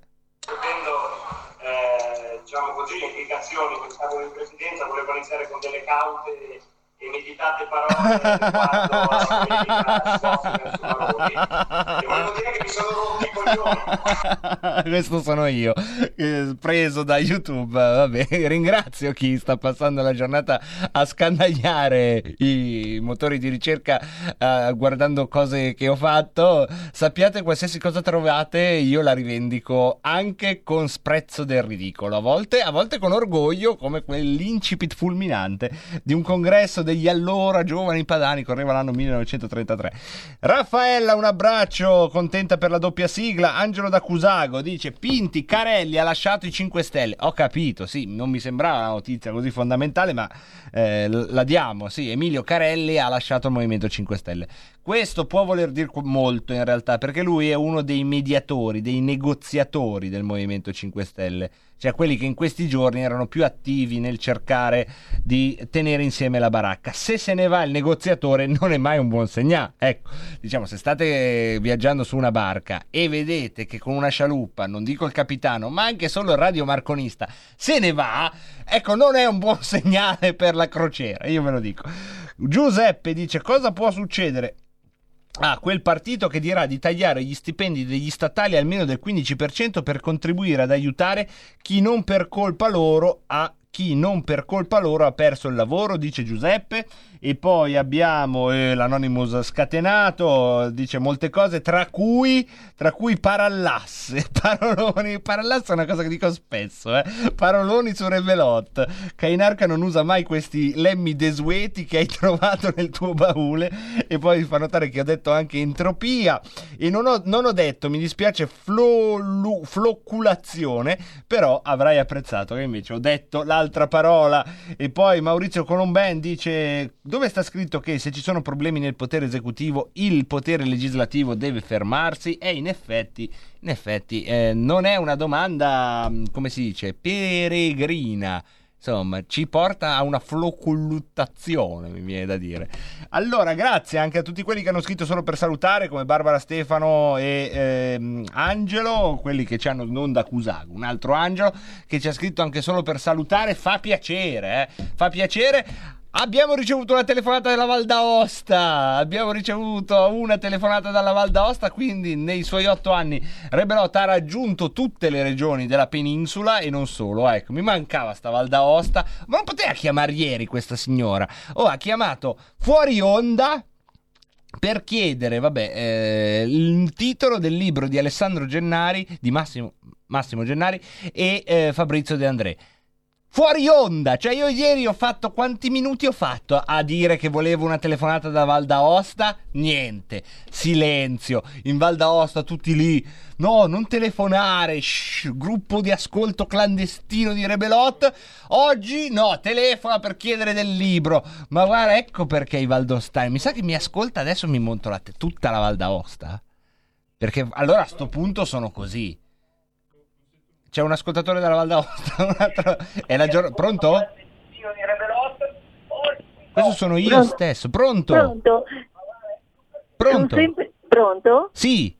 Sono sempre io, sono Vanna, ma non era dalla Val d'Aosta, dall'imbocco della Val di Susa. Ah, Vanna, non sei dalla Val d'Aosta. No, no, io sono di Alpiano qua e per quello che dicevo sono amica di, di, di Luigi, perché coetanei. Ah, e, e all'imbocco della Val di Susa. Non dire che vai in Val d'Aosta in vacanza, qui non abbiamo la vera Val d'Aosta, resta scoperto. Ma beh, che caso, cosa vuol dire che vai in Val d'Aosta in vacanza? Grazie Vanna, comunque un saluto alla Val di Ho voluto Susa. precisare perché ho sentito questo. Eh, grazie, Comunque- hai rovinato la festa, ma è giusto così. Comunque vi ascolto sempre, siete molto bravi e poi parlate bene l'italiano. Vedi, noi Siete flocculutulliamo mica molto male. corretti in confronto alla RAI e a tutte le compagnie. E tra poco riceveremo anche un messaggio vocale, niente poco di meno che da Amamet, che riprenderà quello che abbiamo detto prima.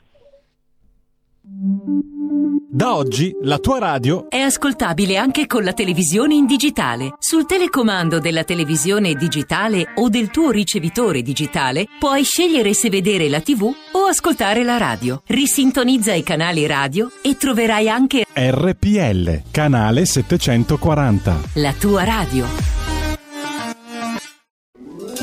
Stai ascoltando RPL. la tua voce libera, senza filtri né censura. La tua radio.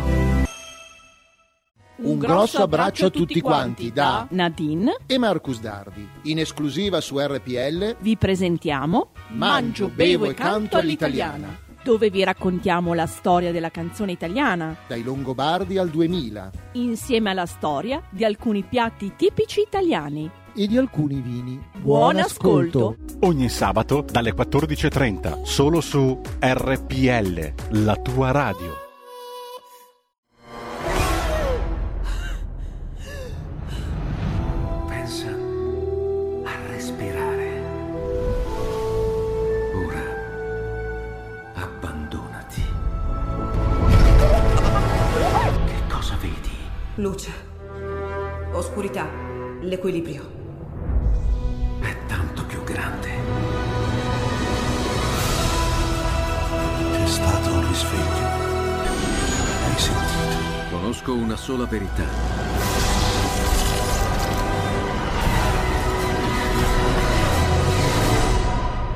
Time ti fa entrare nel vivo del cinema, ti fa sentire come se fossi tu il protagonista del grande schermo.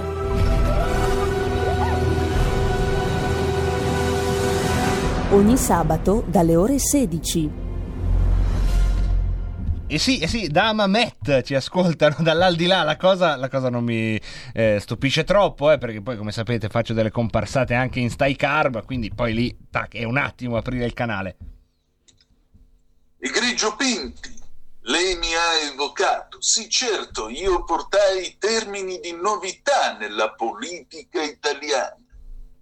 E soprattutto fu un'epoca nella quale l'Italia socialista guardò al futuro con speranza e anche con una certa allegria, ballando a ritmo di andamento lento insieme al mio Gianni De Michelis. Bravo Pinti, lei è un buon socialista. La saluta Bettini. Ecco, anche vedete, Bettino Craxi a Rebelot. Oh, non mi ascoltano in Val d'Aosta, ma nell'aldilà facciamo numeroni, eh.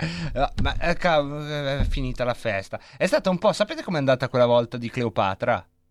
La battaglia di Azio, lo sapete? Tu lo sai? Com'è andata?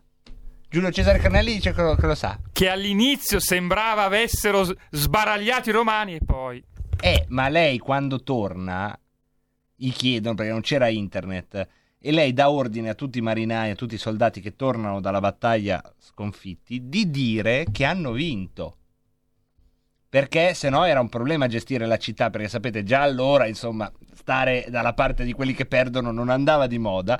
Allora Cleopatra torna ad Alessandria dopo averle preso un sacco di mazzate dai romani, dà l'ordine a tutti i marinai a tutti i soldati che ci stanno, perché è meglio tornare e dire che hai vinto piuttosto che hai perso, e dice abbiamo vinto e quindi c'è una surreale festa ad Alessandria d'Egisto quanto la nostra prima mentre eh, pensavo di avere l'ascoltatore dalla Val d'Aosta quando in realtà, in realtà la verità sarebbe arrivata di lì a poco con le legioni di Ottaviano Ottaviano che peraltro era come minimo bisessuale. Qualcuno dice che era proprio omosessuale e la, la moglie l'ha sposata per questioni politiche. Ma questo poco, poco importa, voi dite, la sua vita privata di Ottaviano Augusto, se non che parrebbe che sta- ci sia stato un incontro poi tra, tra Ottaviano e Cleopatra. Perché Cleopatra ha detto, oh, con Giulio Cesare mi è andata bene.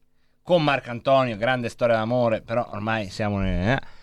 Arriva sto Ottaviano, e pare proprio che Ottaviano l'abbia, l'abbia guardata come un omosessuale può guardare una bella donna, insomma. Sì, vabbè, un- forse con un po' di invidia, ma niente di più. Queste, pa, pillole di storia, Rebelot, eh, ve le meritate, ve le- cosa? Ma cos'è? Filologico oggi è un po' disperato, però gli sono piaciuti il pezzo sui sondaggi. Cosa c'è, Filologico? Cosa vuoi? Mamma mia, questo bambinetto, cosa c'è?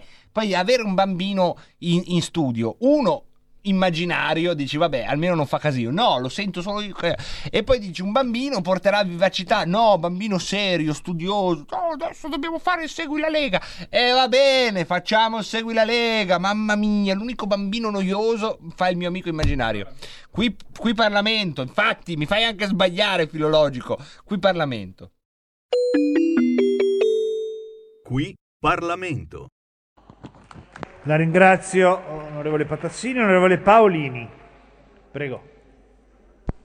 Grazie Presidente, Vice Ministro Misiani, Sottosegretario Baretta. Illustro il mio ordine del giorno numero 239 che riguarda ancora una volta l'annoso problema del Covid in rapporto alle carceri. Io credo che voi siete comunque, per matrice culturale e ideologica, siete sempre quelli che parlano di pene certe, poi nel 2006 fecero un indulto da 25.000 scarcerati, nel 2013 fecero un altro indulto da 10.000 scarcerati, quando si tratta di affrontare il problema carceri vi riempite la bocca di grandi promesse, grandi principi, ma non fate la sola cosa e a cui avreste potuto e avreste l'occasione di farlo ancora, visto che adesso i soldi ci sono, di fare la cosa che tutti quelli che operano nel settore chiedono. Meno carceri, carceri più grandi. Noi abbiamo 191 istituti, se non ricordo male, che rendono difficilissima la gestione, complicata la vita dei detenuti e del personale e soprattutto rendono, proprio in occasioni come quella purtroppo tragica del Covid che ha colpito il nostro Paese, rendono eh, grave anche dal punto di vista della sicurezza fisica dei detenuti e del personale che ivi lavora, proprio perché non vi sono spazi, proprio perché non si è avuta quella tempestività di azione che qualsiasi governo degno di questo nome avrebbe adottato. Ci ricordiamo i tragici fatti di febbraio, dove nella insipienza totale su cosa fare abbiamo visto 13 detenuti morire e se non ricordo male oltre 30 milioni di danni conseguenti a rivolte scatenatesi all'interno degli istituti a seguito della legittima paura dei detenuti e del personale di rimanere infettati in un luogo dove sono costretti a stare. Ma al tempo stesso la insipienza è stata dimostrata nell'adottare dopo quello che si sarebbe dovuto fare subito. Ricordiamoci, perché noi abbiamo lo scopo di ricordare al popolo italiano chi ci sta governando. Ebbene, quando sarebbe bastato con, un- con poca fatica, come qualche tra l'altro direttore di istituto ha fatto autonomamente, mettere immediatamente a disposizione, sostituire le visite fisiche dei detenuti e dei loro parenti con le connessioni Skype o comunque connessioni video, video, video, ehm, video- contatti con i detenuti, che avrebbe alleviato di molto la tensione, avete balbettato, avete fatto sì che questo si facesse dopo. Ebbene, ancora una volta qui in questa occasione avete perso un'opportunità di creare immediatamente, con poco tempo. Bertolaso ha dimostrato che in poco più di un mese o due si possono creare strutture adeguate per contenere il Covid nel mondo civile. Figuriamoci se avreste potuto fin da subito creare all'interno o nelle immediate adiacen- adiacenze degli istituti di prevenzione pena degli spazi in cui mettere in sicurezza i detenuti che fossero a rischio, il personale che fosse a rischio e quindi ridurre il rischio per tutti. Ma anche qui avete balbettato, perché quando non c'è un'unità politica evidentemente non c'è neppure la chiarezza di idee sul cosa fare. Un emendamento della Lega, prima firma Turi e anche mia, aveva chiesto ad esempio 50 milioni tratti sempre sull'articolo 29 dell'articolo 209, tratti dal fondo di cui l'articolo 209, per incrementare questa opportunità per ridurre i contagi che sono, hanno superato già le mille unità, ma ancora una volta la vostra lentezza ha portato a ridurre di questo, questo fondo della metà. Quindi io chiedo che sia accolto questo impegno, questo ordine del giorno, che almeno, seppur tardivamente, cerchi di eh, emendare agli errori che avete fin qui fatto. Grazie Presidente. Qui Parlamento. Segui la Lega è una trasmissione realizzata in convenzione con La Lega per Salvini Premier. Eh sì, Mm, eh, sono arrivati talmente tanti messaggi vocali di ascoltatori che dicono segui la Lega prima che la Lega segua te, che non sapevo proprio quale scegliere. eh. Proprio tanti me ne avete mandati, eh, ma d'altronde avete da fare. Segui la Lega prima che la Lega segua te. Trasmissione convenzionata, anche un po' grigia oggi. Con la Lega Salvini Premier per ricordarvi la possibilità. Poi non ce la faccio, non ce la faccio. Non se la faccio a farvi il sensino colpino, non ce la faccio. La trasmissione convenzionata con la Lega Salvini Premier in cui vi ricordiamo la po, la po, la po, la Polaroid. No, la possibilità. Poi cosa mi porti, Carnelli? Non violi il distanziamento. di prima di colore, tutto un si di mette. Eh, che bella. Te la Bulgaria, dai, dai, eh, segui la Lega con Lega, segue te. Volantino di Lega caduto. Va bene, questo comunque, nonostante le apparenze, ma anche grazie a queste apparenze frizzanti, o comunque dai, ma ehm, si chiama intanto abbiamo il suo nome, si chiama eh, Marcio Sinti, grazie all'Anonymous che ha trovato il mio nome, Marcio Sinti, bello. Ecco, posso fare Segui la Lega, Marcio? Eh, fai Segui la Lega, io che faccio? Sono qua tranquillo, che vuoi, Pinti? Dai, di le tue robe, fai scimmietta di Lega. Vabbè, mi rimandi la sigla che non si può fare Segui. Dai, perché vuoi sigla due volte? Segui la Lega è una trasmissione realizzata in convenzione con La Lega per Salvini Premier. Segui la Lega prima che la Lega segua te! Lo spazio convenzionato con la Lega Salvini Premier in cui ogni sera vi ricordiamo la possibilità, possibilità di tesserarvi alla Lega Salvini Premier. Basta andare sul sito tesseramento.legaonline.it. Vi basta una connessione dall'Italia, uno strumento di pagamento elettronico, 10 euro mh, caricati sullo strumento di pagamento elettronico e potrete anche voi ricevere a casa vostra la tessera della Lega Salvini Premier. Lega Salvini Premier, ma sai che sembra un po' Alessandro Borghese? Non so se lo guardate, mi sto sentendo un po' lui. Ristoratori, Lega Salvini Premier, che ha anche il suo sito internet legaonline.it. Andiamo a vedere il menu. Dentro legaonline.it eh, troviamo i piani e le proposte, i materiali scaricabili gratuitamente, poi abbiamo e utilizzabili ovviamente liberamente sui vostri social network, poi abbiamo i dossier che riguardano la Camera, il Senato, il Parlamento europeo, poi abbiamo i grandi cavalli di battaglia spiegati sia nel dettaglio sia anche qui con materiali esplicativi. E infine la sezione che tutti i giorni andiamo a raccontarvi, quella del leghismo radio-televisivo, che vede, che vede, che vede tra eh, poco, tra poco, tra poco, poche ore, cioè domani mattina Massimiliano Romeo alle ore 10 a Sky TG24 Start e domani mattina sempre Riccardo Molinari a L'aria che tira sulla 7 alle 11.15. Segui la Lega, come sapete, eh, si augura di tornare presto a raccontare anche eventi sul territorio, gazebo, feste e tutto ciò che è andato in sofferenza da quasi un anno eh, per l'emergenza Covid. Contiamo di tornare a farlo al più presto. Nel frattempo, se voi però sapete che esiste qualcosa che viene fatto da qualche parte e da il marchio ufficiale Lega Salvini Premier, fatecelo sapere mandandoci un WhatsApp al 346 64 277 56. Segui la Lega è una trasmissione realizzata in convenzione con La Lega per Salvini Premier. E poi, e poi attenzione perché adesso è il momento di Rebelot, servizio pubblico. Raul da Cesano Ma- Maderno si appella alla nostra eh, conoscenza collettiva. Messaggio urgente: come si toglie la super attack dalle mani? Beh, eh, la- quando c'è la super. ti si sono incollate due mani con la super attack e è un problema. È un problema. Io, quando se succedesse una roba così, cosa fai? Beh, cioè, devi avere un, un arnese che. o non c'è un, un liquido. Un liquido? certo che Raul, non solo tu ti sei incollato le dita, ma poi chiedi a me cosa fare se uno si incolla le dita. Non lo so, secondo me potrebbero funzionare eh, con la grattugia, dice l'Anonymous. io, io- riferisco, con la grattugia bisogna soffrire, vabbè, ma allora l'amputazione mettiamo anche in ballo. E intanto, intanto ci ha mandato le sue previsioni meteo eh, Antonino Danna e stasera chiudiamo così con le previsioni meteo gentilmente offerte da Antonino Danna e di Aria Fritta. Siamo lieti di mandarle a Rebelot. Grazie Giulio Cesare Carnelli, grazie a tutti voi.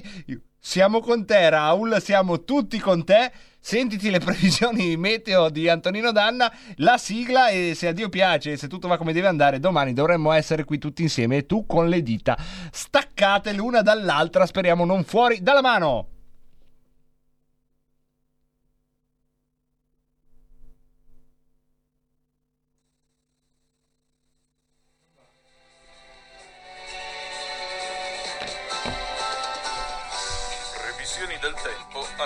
Del servizio blindatologico dell'aeronautica svirigudata. Al nord, riso pallet come fosse grandinata sulla Liguria. Zucconato di paragnosta alla sgrindellona del Trapagai sul Friuli Venezia Giulia con Pigi Pellegrin a punto politico. Sulle Alpi, Marco Pinti e profusione di grappa utroqueiure. Mari Zaur, venti gentili per scelta. Al centro e sulla Sardegna, blindomatico di Tostolio con rovesci sulla Garfagnana a Trepidonte. Marche da 5 con sceleropato mittenza di rilevanza comparata. Mari alti, venti zone. Al sud e sulla Sicilia, Rigobaldo degli Estensi come fosse Pialbero Lampredi. Obrofari di Demostico con apofonia quantitativa su Gamma per i fasti. E cetrulline di Parisante con biasimo deleterio al pomeriggio. Mari poco mossi, venti e ballo. Temperature. Stazionarie e... eh, abbiamo letto le previsioni del tempo a cura del servizio blindatologico dell'aeronautica svirigudata.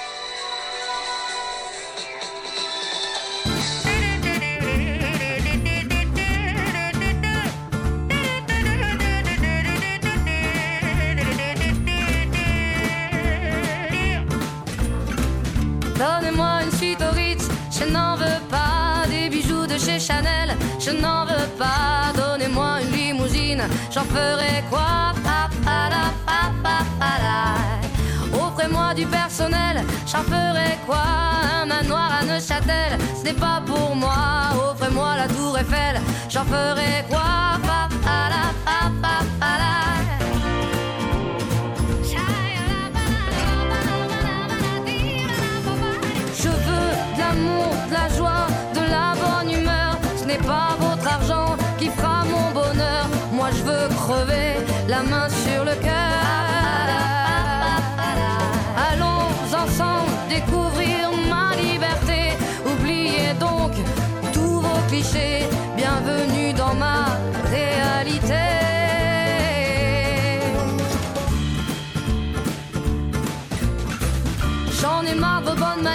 C'est trop pour moi. Moi je mange avec les mains et je suis comme ça. Je parle fort et je suis France, excusez-moi. Fini l'hypocrisie, moi,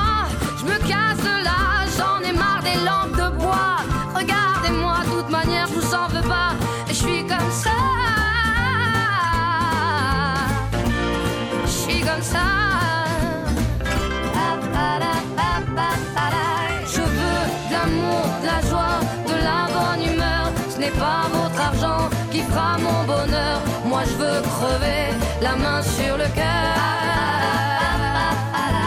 Allons ensemble découvrir ma liberté. Oubliez donc tous vos clichés. clichés. Bienvenue dans ma réalité.